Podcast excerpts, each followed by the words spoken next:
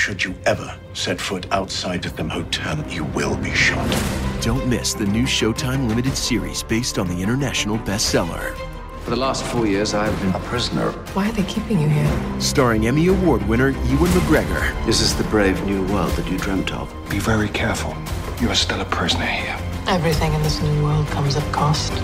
This is still my country. A Gentleman in Moscow, now streaming on Paramount Plus, only with the Paramount Plus with Showtime plan. New CBS Sunday. You collect rewards, right? This is how I make my living. When something is lost, everyone's looking for something. He finds it. You strong swimmer? So so. So so. So so's okay. Justin Hartley stars. How you survive, you make quick, smart decisions, and you never let panic take the wheel. Sounds cool. It is cool, actually. Very cool. Tracker. New Sunday on CBS and streaming on Paramount Plus.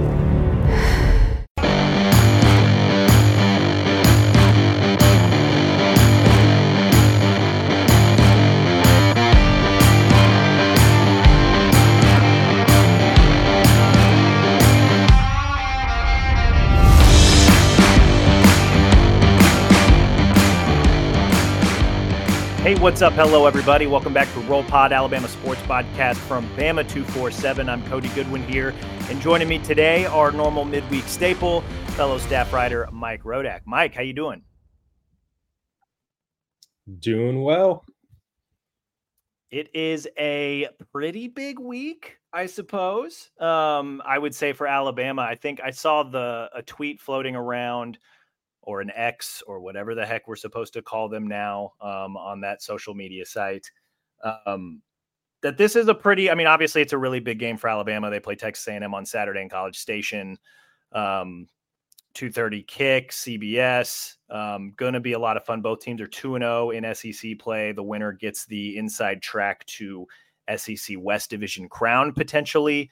Um, but I'm kind of curious. Wanted to start here before we really get into the show, Mike. Is this like the most consequential or most important game um, in recent memory um, for Nick Saban in Alabama, or how how do you best contextualize what this game means?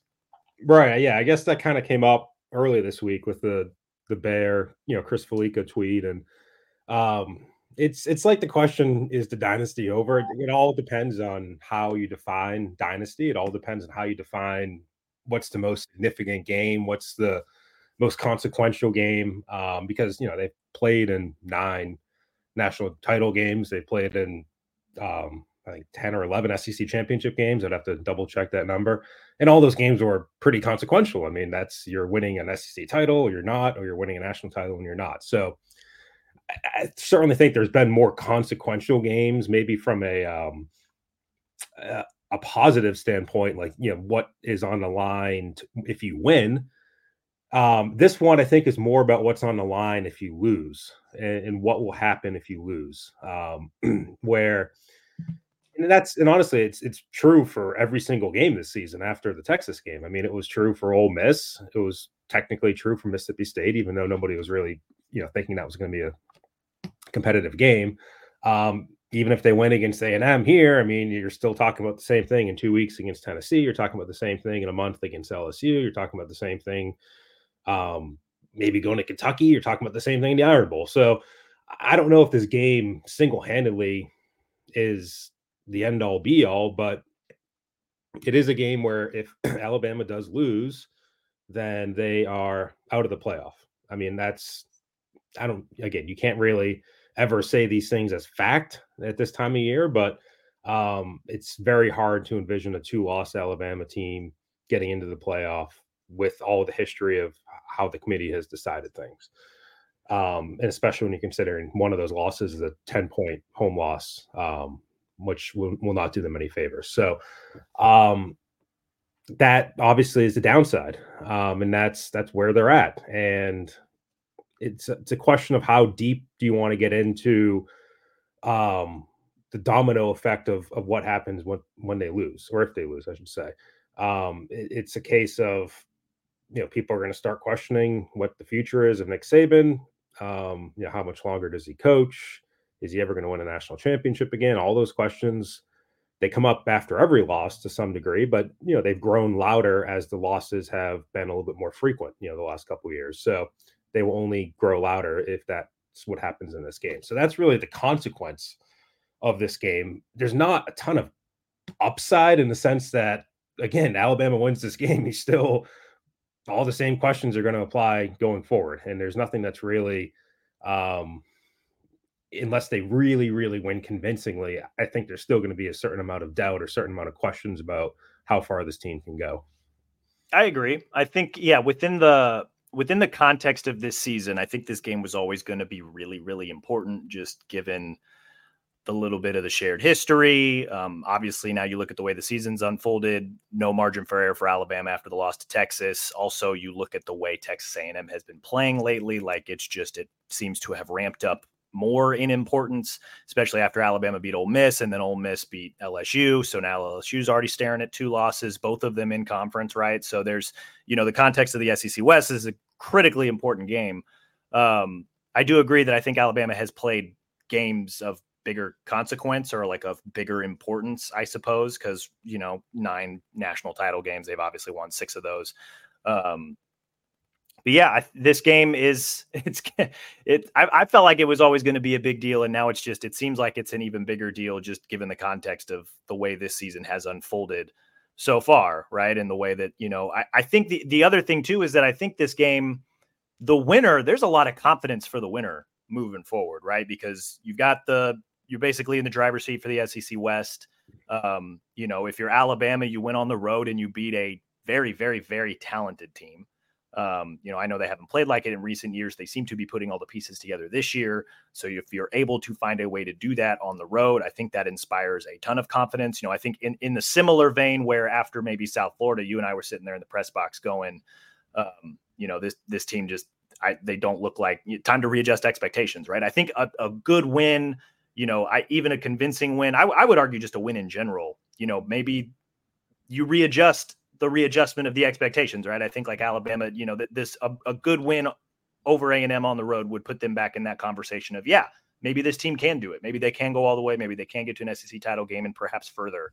Um, you know, and that's you know that's obviously if they win. If they lose, I keep coming back to no two loss team has ever made the college football playoff, and until we see it, it's just kind of fact, right? So um, yeah, I think in that sense, in the context of this season, always a big game, um, and the way that the first five weeks have unfolded, um, clearly even bigger now. Just when you look at what Alabama wants to accomplish this season.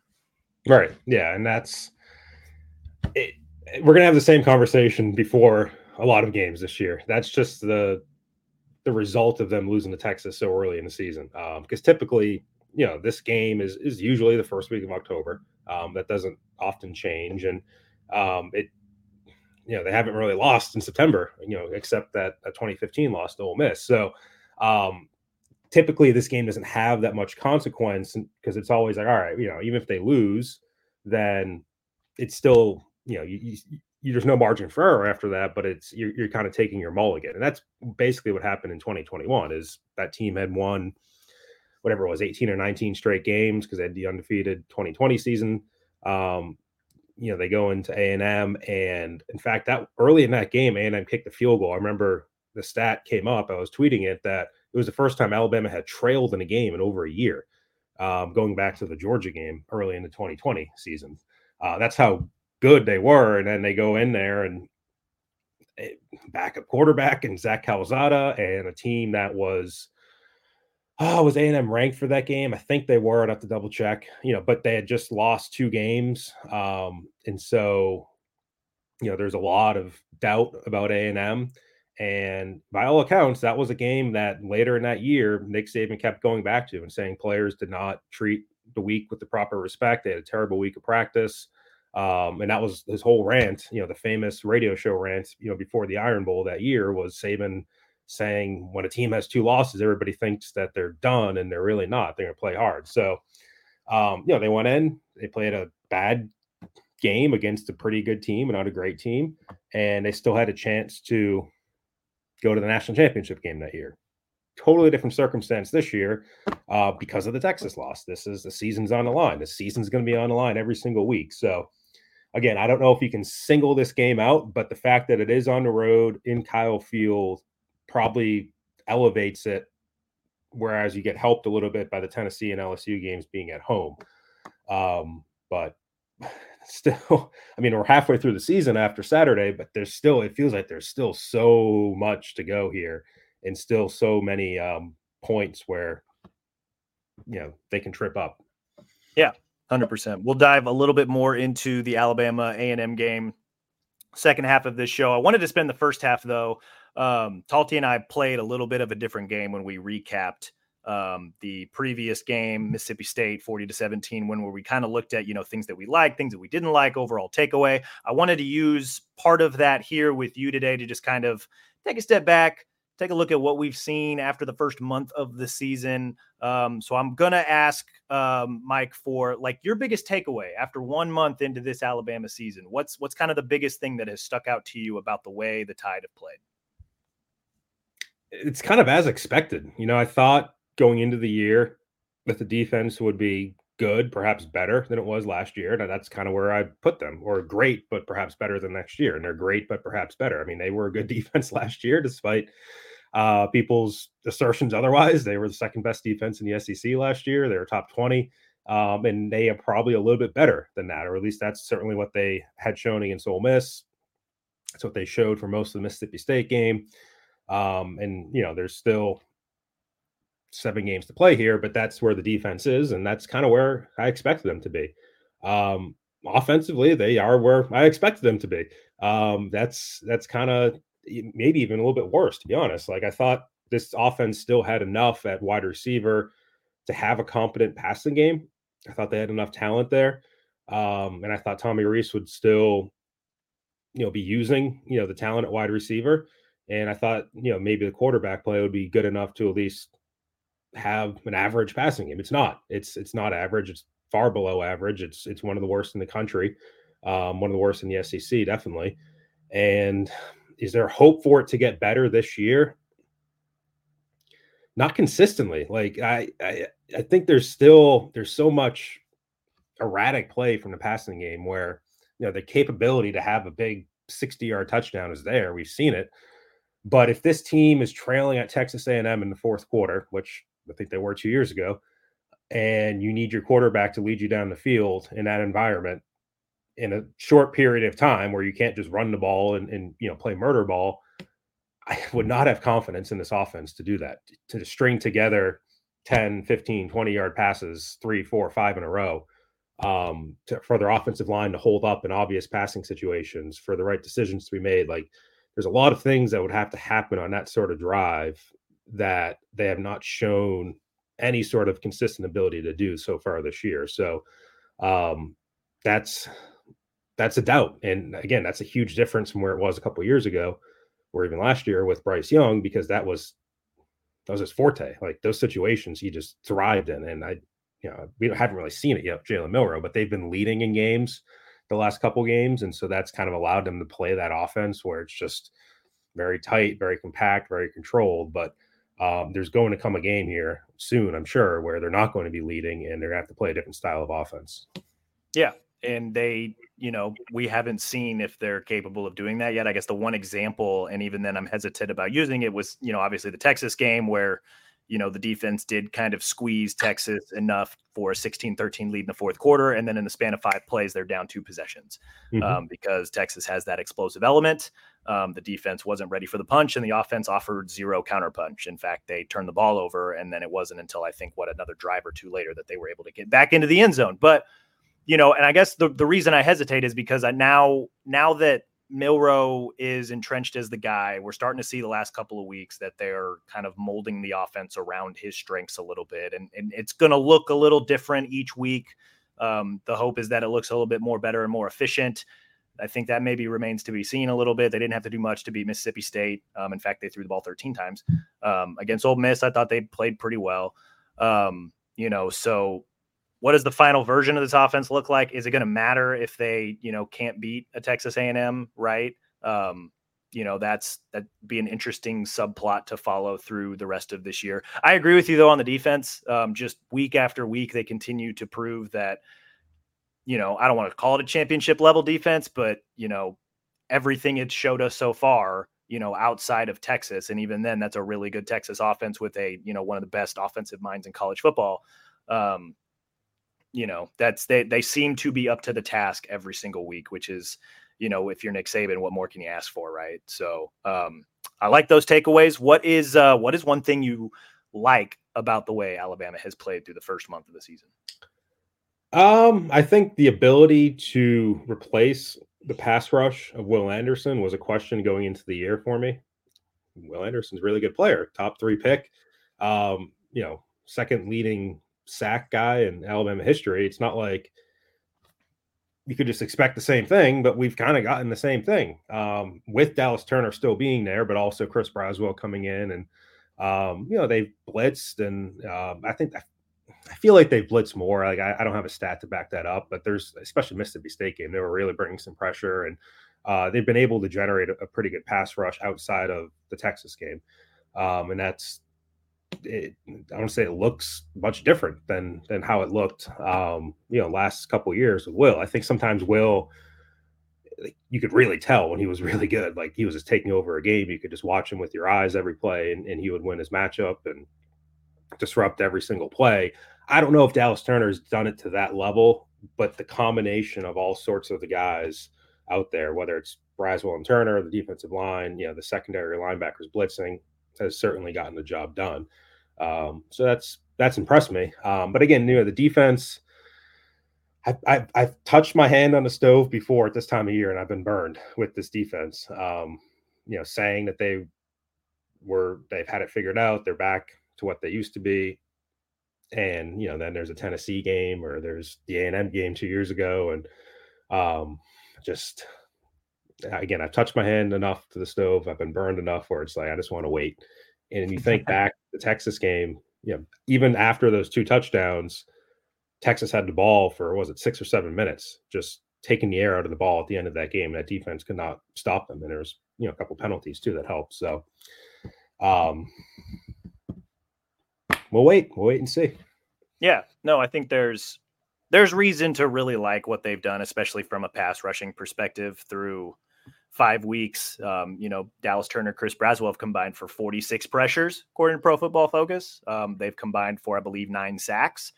Um, pretty good. Top, I believe, pass rushing tandem in the SEC, if not at the top, near the top. Um, but then you've also got, you know, I mean, you mentioned just the variety of guys that they used, right? Like Deontae Lawson, seven pressures, Trezmen Marshall, seven pressures. Both those guys play interior. Um, you know, a guy like Jihaad Campbell is turning into one of those dudes that can do a little bit of anything and everything.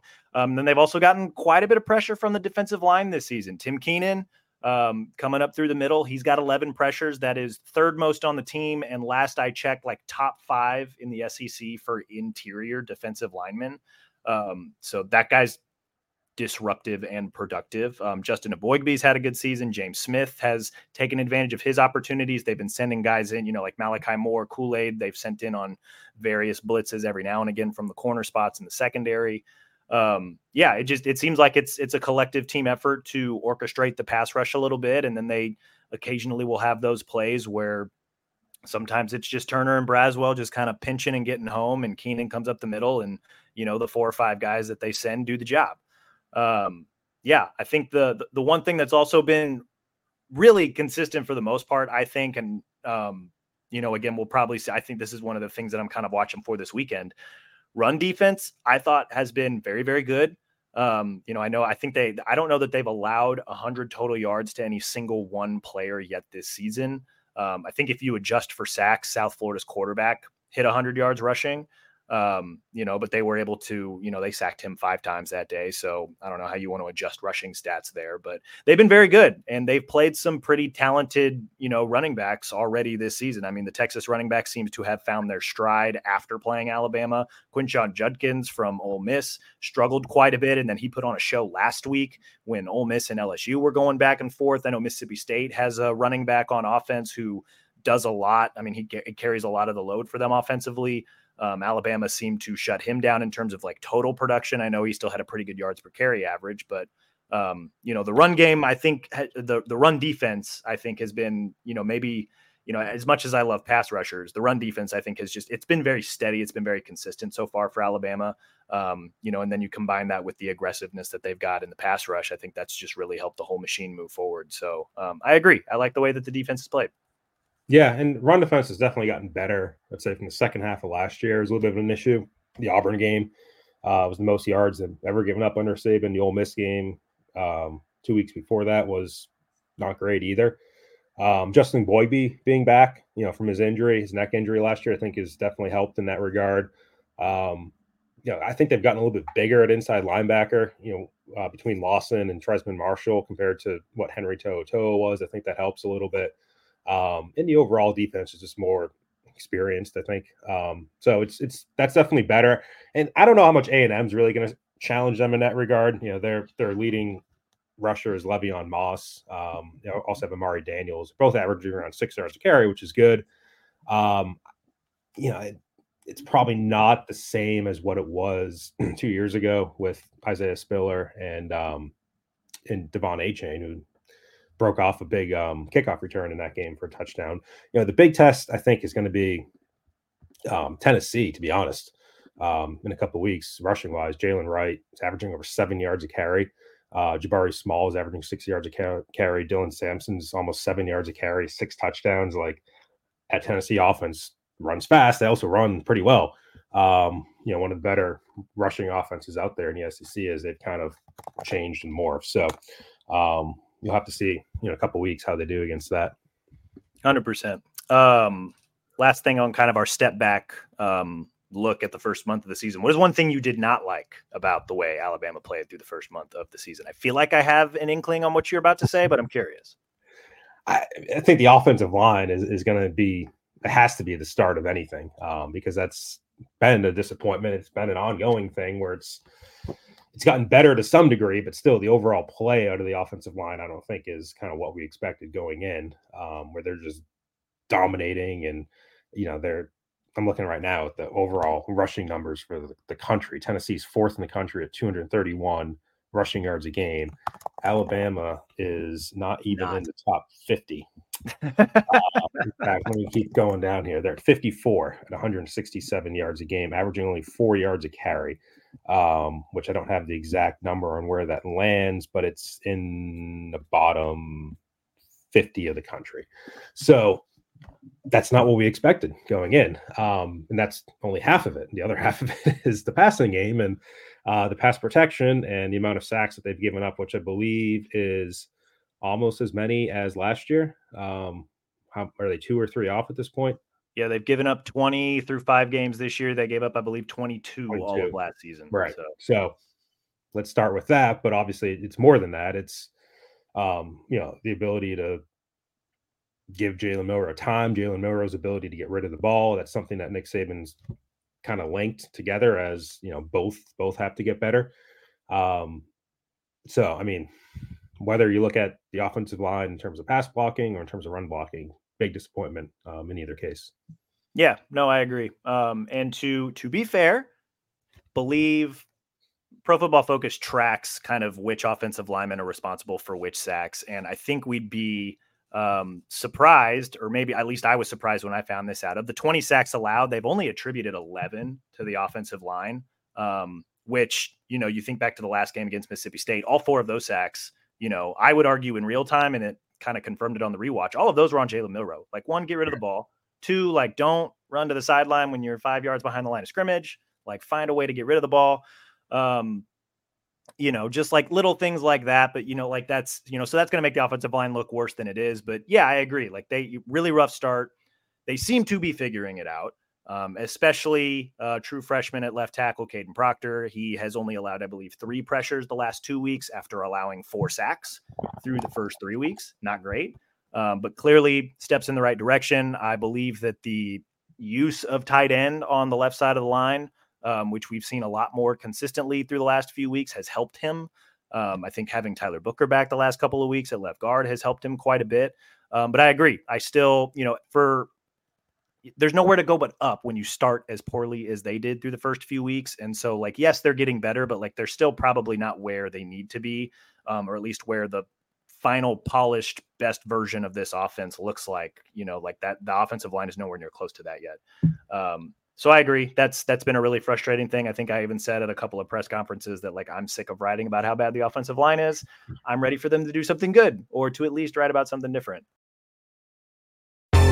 Baseball has begun, which means you need to listen to Fantasy Baseball Today in 5, part of the CBS Sports Podcast Network. Join Scott White, Chris Towers, and me, Frank Stampfl, every Monday through Saturday as we deliver all of your fantasy baseball needs in just five minutes. We'll break down the biggest performers, news, and prospects who could make an impact this season. Make sure to download and follow on Apple Podcasts, Spotify, the Odyssey app, and everywhere else podcasts are found.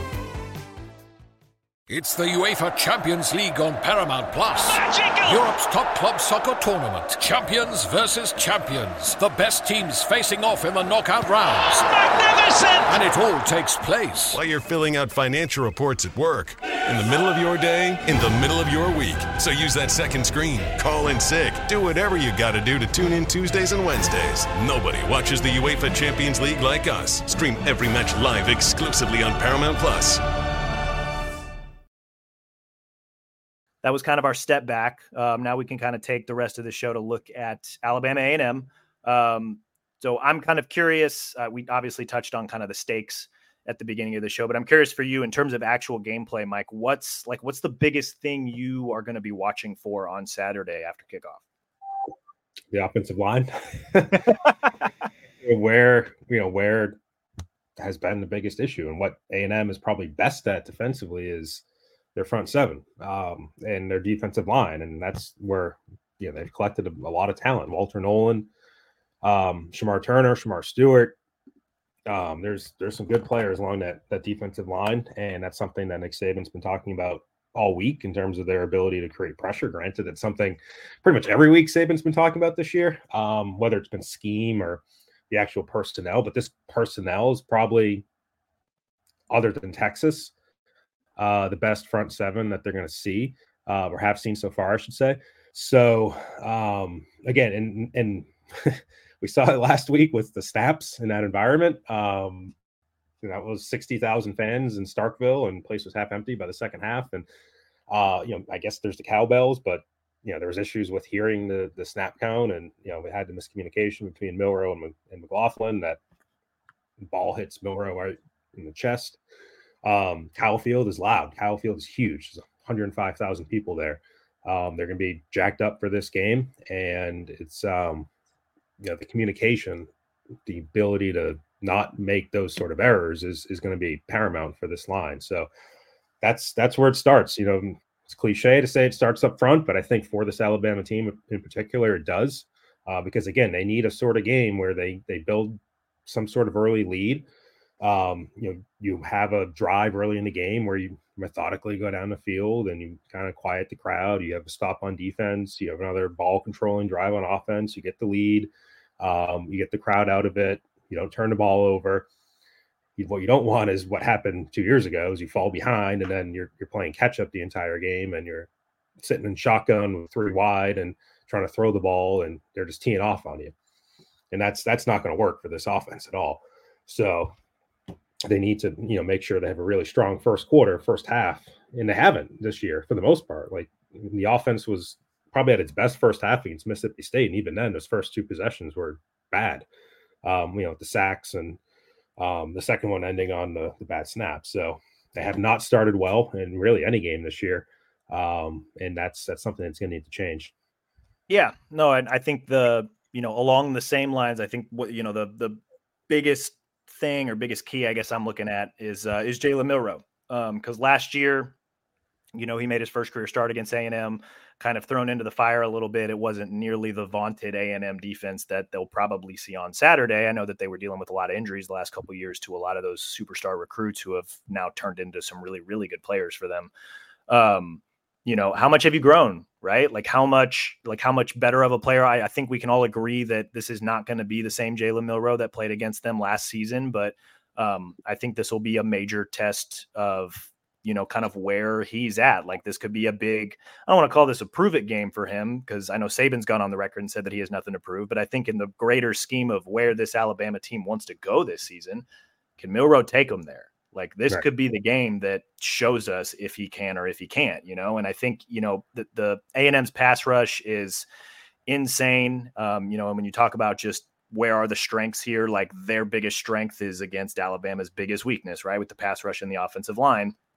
you know, how much can Milroe's playmaking ability be a difference? How much can he impact the game for Alabama? Because I think there's, you know, I think we've seen the last couple weeks he's he's a lot more comfortable with using his feet as a weapon, um, not just tucking the ball and running. But we saw a couple of times last week too where he looked like he would tuck to kind of manipulate the defense a little bit. And then, you know, he was able to pull the ball back out and throw the ball. And, you know, he wants to be a throw first guy, but I think he's starting to get a lot more comfortable with, oh, if I can use my legs to really, you know, change up what I'm seeing defensively. And that opens up maybe some windows here and there, whether that means him running or him throwing the ball.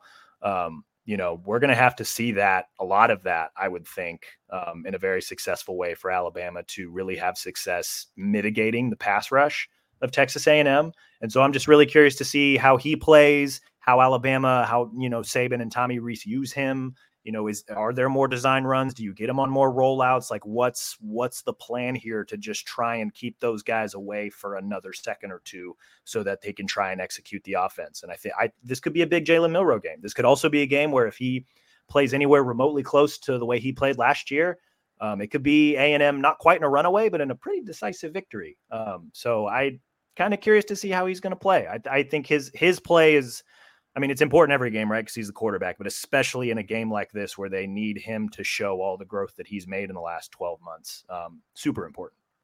Can they get the screen game going? I mean, that was sometimes to fans' chagrin a big part of the Bill O'Brien offense, and you know they had personnel last year with Jahmyr Gibbs out of the backfield. It was kind of that safety valve. You know, you, you have pressure, you have a an odd man blitz, and uh, you need to hot read a guy out. Like Jahmyr Gibbs was kind of the guy that Bryce would just kind of give it to. And you could get seven, eight, nine, ten yards of carry or 10 yards after that catch just from, you know, that the ability that he has. I don't know if they have that guy in terms of after the catch ability at running back. Um, yeah, McClellan and, and Roydell don't have the same speed as Gibbs. Um, I don't think Jam Miller really does either. Um, but you know, can you use one of your running backs in that way if, if you are facing some pressure? Um, can you use one of your tight ends in that way? Like, I don't know if a four yard dump off to Robbie Ouzts is going to win this game, but if it prevents you from getting sacked, then maybe it helps. Uh, can you use wide receivers in the screen game? Again, I, I don't know if they have. You're not giving the ball to Jaylen Waddle on the outside and having him run 50 yards after a screen, but you, you have some guys out there that you know can get a first down if if Milroe needs to get rid of the ball quickly, which I think is going to be a big key to this game is him not holding on to the ball. Um, and maybe that doesn't, or maybe that means they're not throwing it down the field quite as much. But again, I think if you have some guys, Isaiah Bond, maybe Kobe Prentice, who can get some yards after the catch on the outside, uh, maybe that's where you do your damage offensively. Yeah, 100%. I mean, you kind of just hit on it there, but my next question for you was going to be what does success look like for Alabama's offense? I know we hit on the offensive line quite a bit. I just went on a rant about Jalen Milroe. You talked about setting up screen game, getting the receivers involved. Um, you know, but I, I, when you think about, you know, what, what does Alabama need to do, or, or what do you know, what kind of markers do they need to hit in terms of, you know, being effective against this A&M defense? Like, where do you think? Uh, do you think the screen game is kind of the only way? Maybe not the only way, but maybe one of the more effective ways they could attack A&M's defense, or, or what else are you thinking in terms of offensive success for Alabama this weekend? Yeah, I mean, you could try that. You could try, you know, riding the blitzers outside and have Milroe run up the middle. Um, kind of have some, you know, delayed design runs in that regard to try to keep them honest. Um, I mean, there's schematically different things there. I think what's going to help the offense the most is what's been helping them in the past year, which is a the defense and b special teams giving them good field position um, and points. You know, as the, as was the case last week.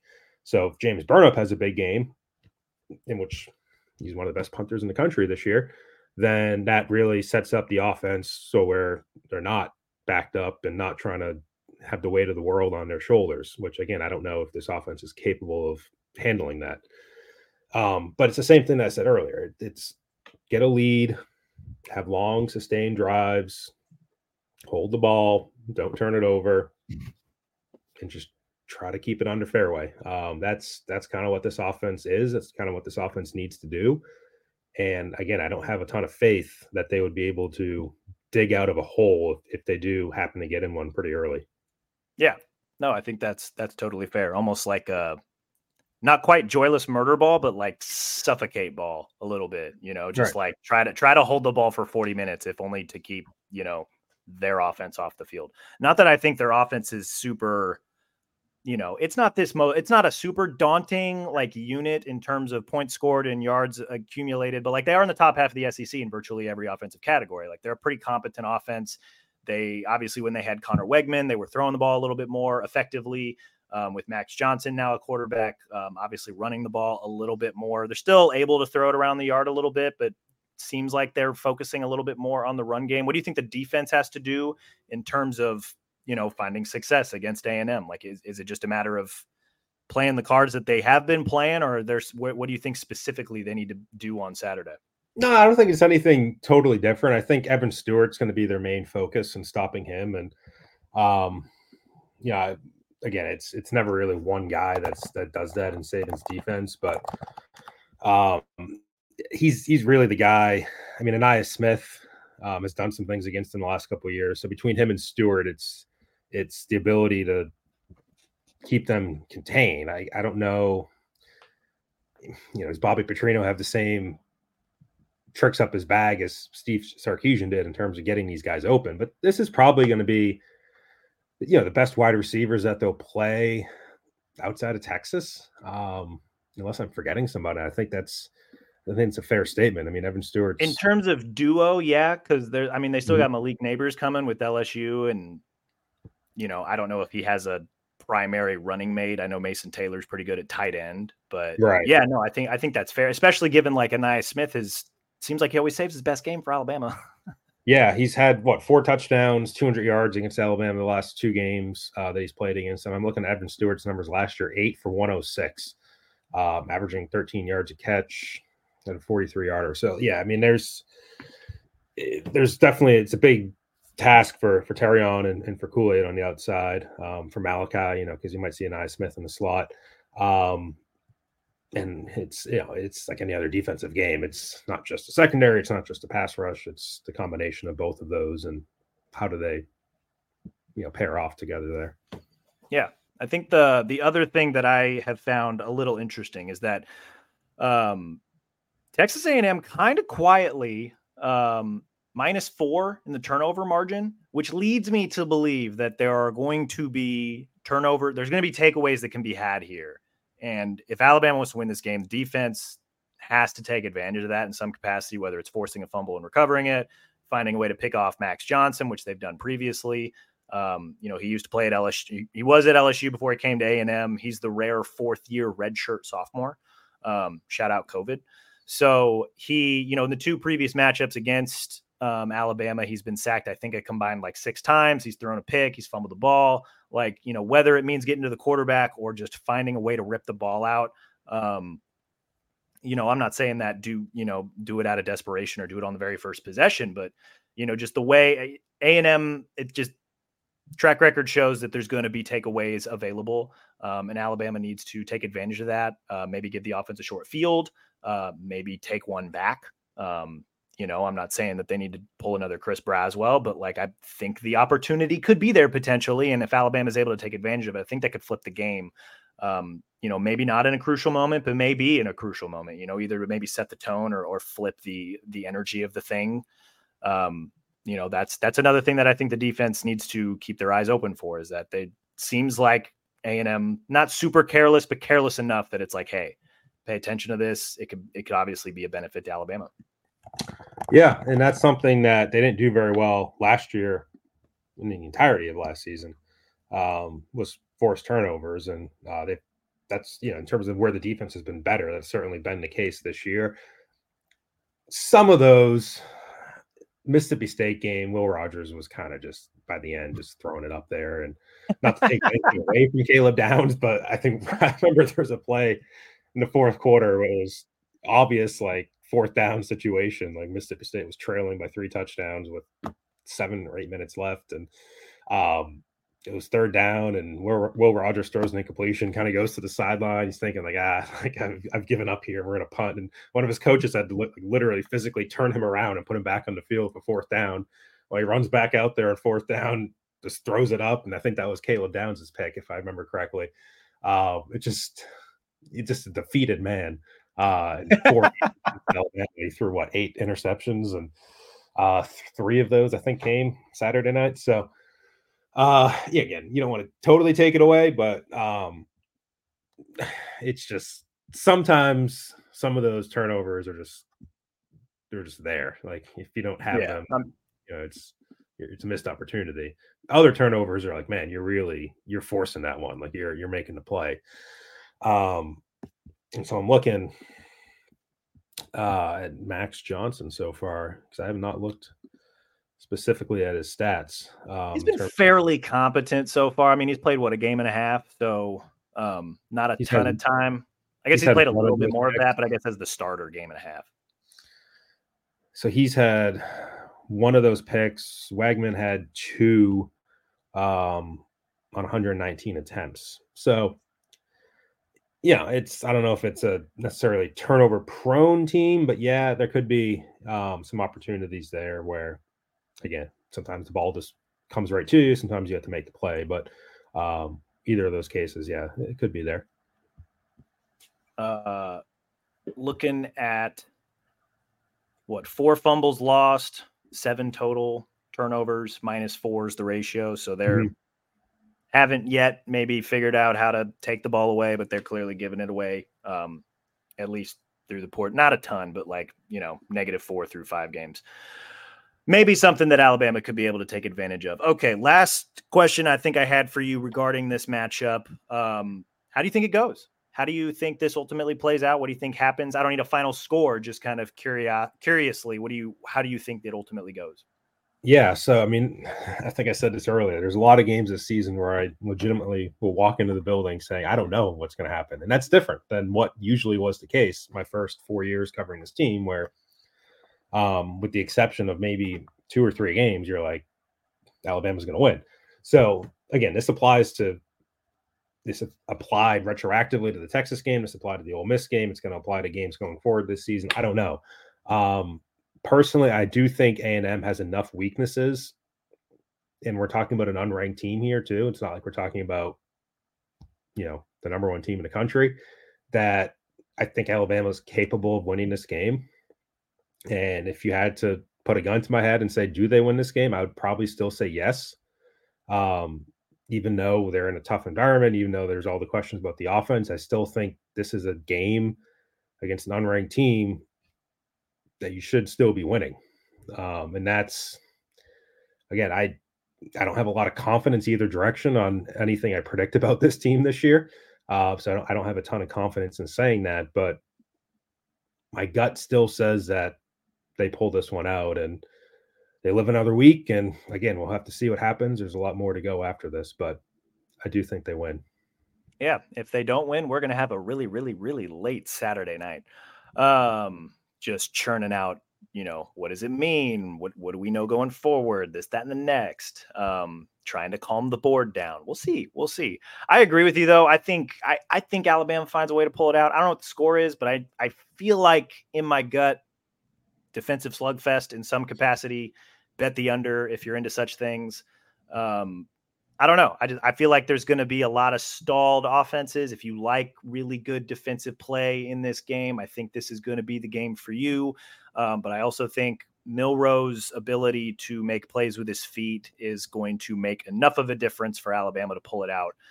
Um, I don't know when he's going to make the big play, but he's going to do it and it's going to work. And that's just, you know, 1310 ish maybe. I don't know. That even, that even seems too low. But that when I think defensive slugfest, I think of both teams scoring less than 20. So, um, I haven't seen that in a while, but maybe that's, son- hey, I still coming from Big Ten country. Maybe I just got things that I'm still working through. My, my Um, four year old always says, I, I haven't seen that before. Like, well, I haven't seen that before at Alabama. 13 10 game. It's been a while. I mean, going back to like Um, 2011 with that. Yeah, the nine six game or something against LSU, and then they found the end zone two or three times in the national championship game when they met again. Um, Game of the century. I personally enjoyed that game, but I also really like fun defenses. So, um, yeah, I think that's uh that's the show today. Appreciate you coming on again, Mike. We will be back uh, probably sometime Sunday or Monday to recap this game, whatever happens. Um, in the meantime, be sure to rate and review this show wherever you listen to your podcast, Apple, Spotify, even our Bama 247 YouTube page. Be sure to subscribe to Bama 247 and 247 Sports. Guys, we have a new special going on right now $1 for two months. $10 a month thereafter for the best coverage of your favorite college team. Take advantage of that now, especially if you're an Alabama fan. Thank you again so much for listening to Roll Pod, guys. We will talk to you again soon.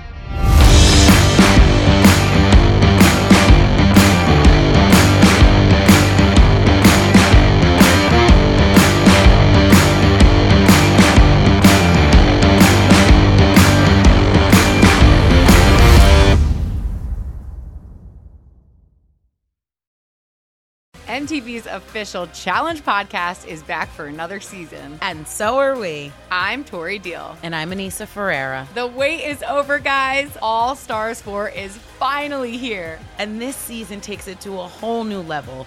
Old school legends, modern power players, and ex lovers are all competing in Cape Town, South Africa for the prize of $300,000. And we're going to be right here along with you fans, covering every episode on the podcast. Listen to MTV's official Challenge podcast wherever you get your podcasts.